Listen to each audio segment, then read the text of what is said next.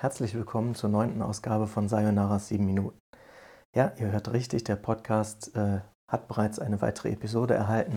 Das hängt unter anderem damit zusammen, dass ich heute ein neues Mikrofon erhalten habe, nämlich das Rode Wireless Go.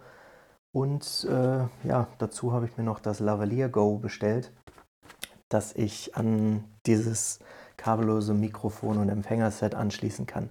Dazu aber später mehr und entsprechend möchte ich erstmal auf ein anderes Thema zu sprechen kommen.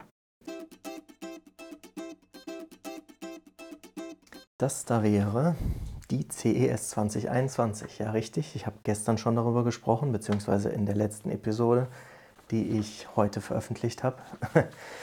ähm, ich hatte gesagt, dass es gar nicht so viele interessante Sachen auf der CS21 gab und ähm, das ist durchaus immer noch richtig, aber mir ist heute noch etwas untergekommen, was ich irgendwie übersehen habe. Und zwar hat Signify, der niederländische Hersteller, der jetzt für Philips Hue zuständig ist, auch eine Ankündigung gemacht. Neben zwei neuen Wandlampen, Außenleuchten irgendwie gibt es auch noch ein neues Design, Juhu, für äh, den Dimmschalter. Darüber hinaus aber hat der Hersteller äh, für Frühjahr 2021 ein Wandmodul angekündigt. Das könnt ihr unter Putz, also hinter den Lichtschalter setzen und dann entsprechend den Lichtschalter mit allen Möglichkeiten, die euch im Smart Home zur Verfügung stehen. Wenn ihr eine U-Bridge habt, zum Beispiel mit äh, Siri und HomeKit, wenn ihr die Bridge nicht habt, beziehungsweise wenn ihr zum Beispiel Amazon Alexa nutzt oder den Google Assistant, dann eben auch damit. Das einzige Problem, was ich mit U-Produkten generell habe, äh, ist der Preis, weil die sind mir eigentlich zu teuer.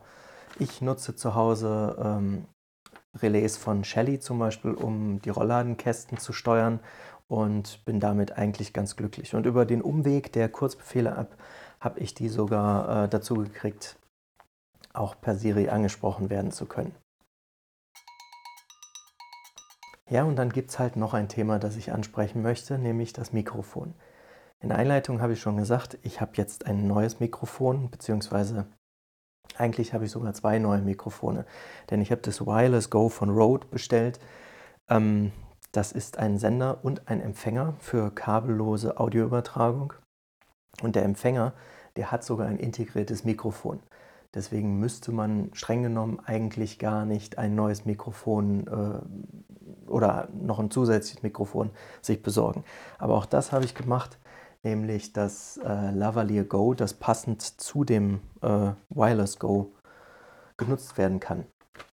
Und dieses Ansteckmikrofon, das Lavalier Go, das äh, verwende ich auch gerade zur Aufzeichnung des Podcasts.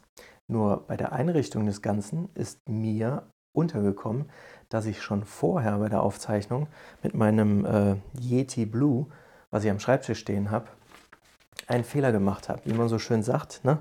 der dümmste anzunehmende User sitzt meistens vorm Computer.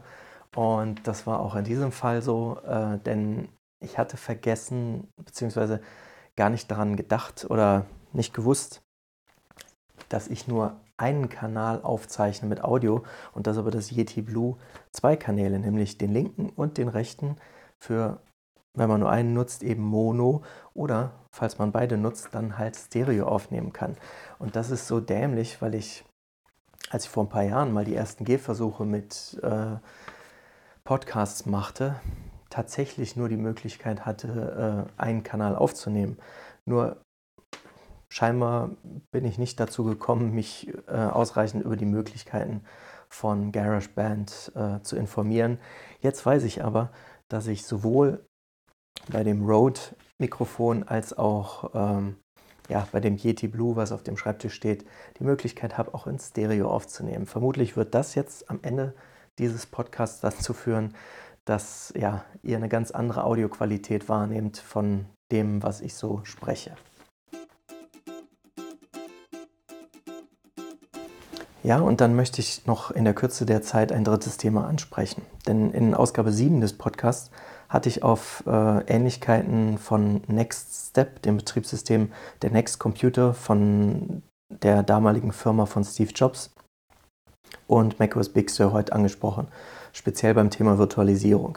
Und da bat ich um euer Feedback und ich habe sogar schon erstes Feedback bekommen. Und tatsächlich, ja, habe ich mich geirrt. Denn das, was man da im Video sehen konnte, hatte absolut nichts mit Virtualisierung, wie wir sie heute kennen, zu tun, sondern es war mehr Emulation. Das heißt, äh, was Steve Jobs damals da im Fenster mit MS-DOS gemacht hat, ähm, ist eher so, wie wenn man heute DOS-Box aufrufen würde. Und ähm, bei macOS Big Sur, aber auch schon vorher, ähm, ja, kommt tatsächlich echte Virtualisierung zum Einsatz. Ja, und dann gibt es eben einen kleinen, aber feinen Unterschied zwischen Emulation und Virtualisierung. Zwar sind die Grenzen fließend, beziehungsweise die Themen überlappen sich in gewisser Weise, aber Emulation ist ausschließlich Software. Das heißt, äh, die Performance hängt davon ab, wie optimiert der Programmierer das System quasi hat. Er bildet das eins zu eins in Software ab. Wenn dann zum Beispiel auf ja, also ne, ein, ein Videospiel irgendwie Grafikbefehle ausführen will, dann werden die nachgebildet und als Softwarebefehle ausgeführt und das System, auf dem so ein Emulator läuft, der hat eine gewisse Rechenleistung und entsprechend ist dann auch die Performance höher oder niedriger. Und bei Virtualisierung, ja, da gibt es gewisse äh, Einschränkungen, was alles gemacht werden kann, damit quasi das ja, virtualisierte System nicht auch zur Gefahr für das Host-System wird. Aber die Performance ist deutlich schneller, weil nämlich auch Hardware-Support vorhanden ist. Das heißt, da werden dann diverse Befehle, der Zugriff auf die Grafikkarte, auf den Sound, auf das Netzwerk und, und, und, auch hardware-seitig erlaubt und äh, entsprechend ausgeführt. So, nun möchte ich mich noch kurz und knapp bei euch verabschieden, sage danke fürs Zuhören und bis zum nächsten Mal.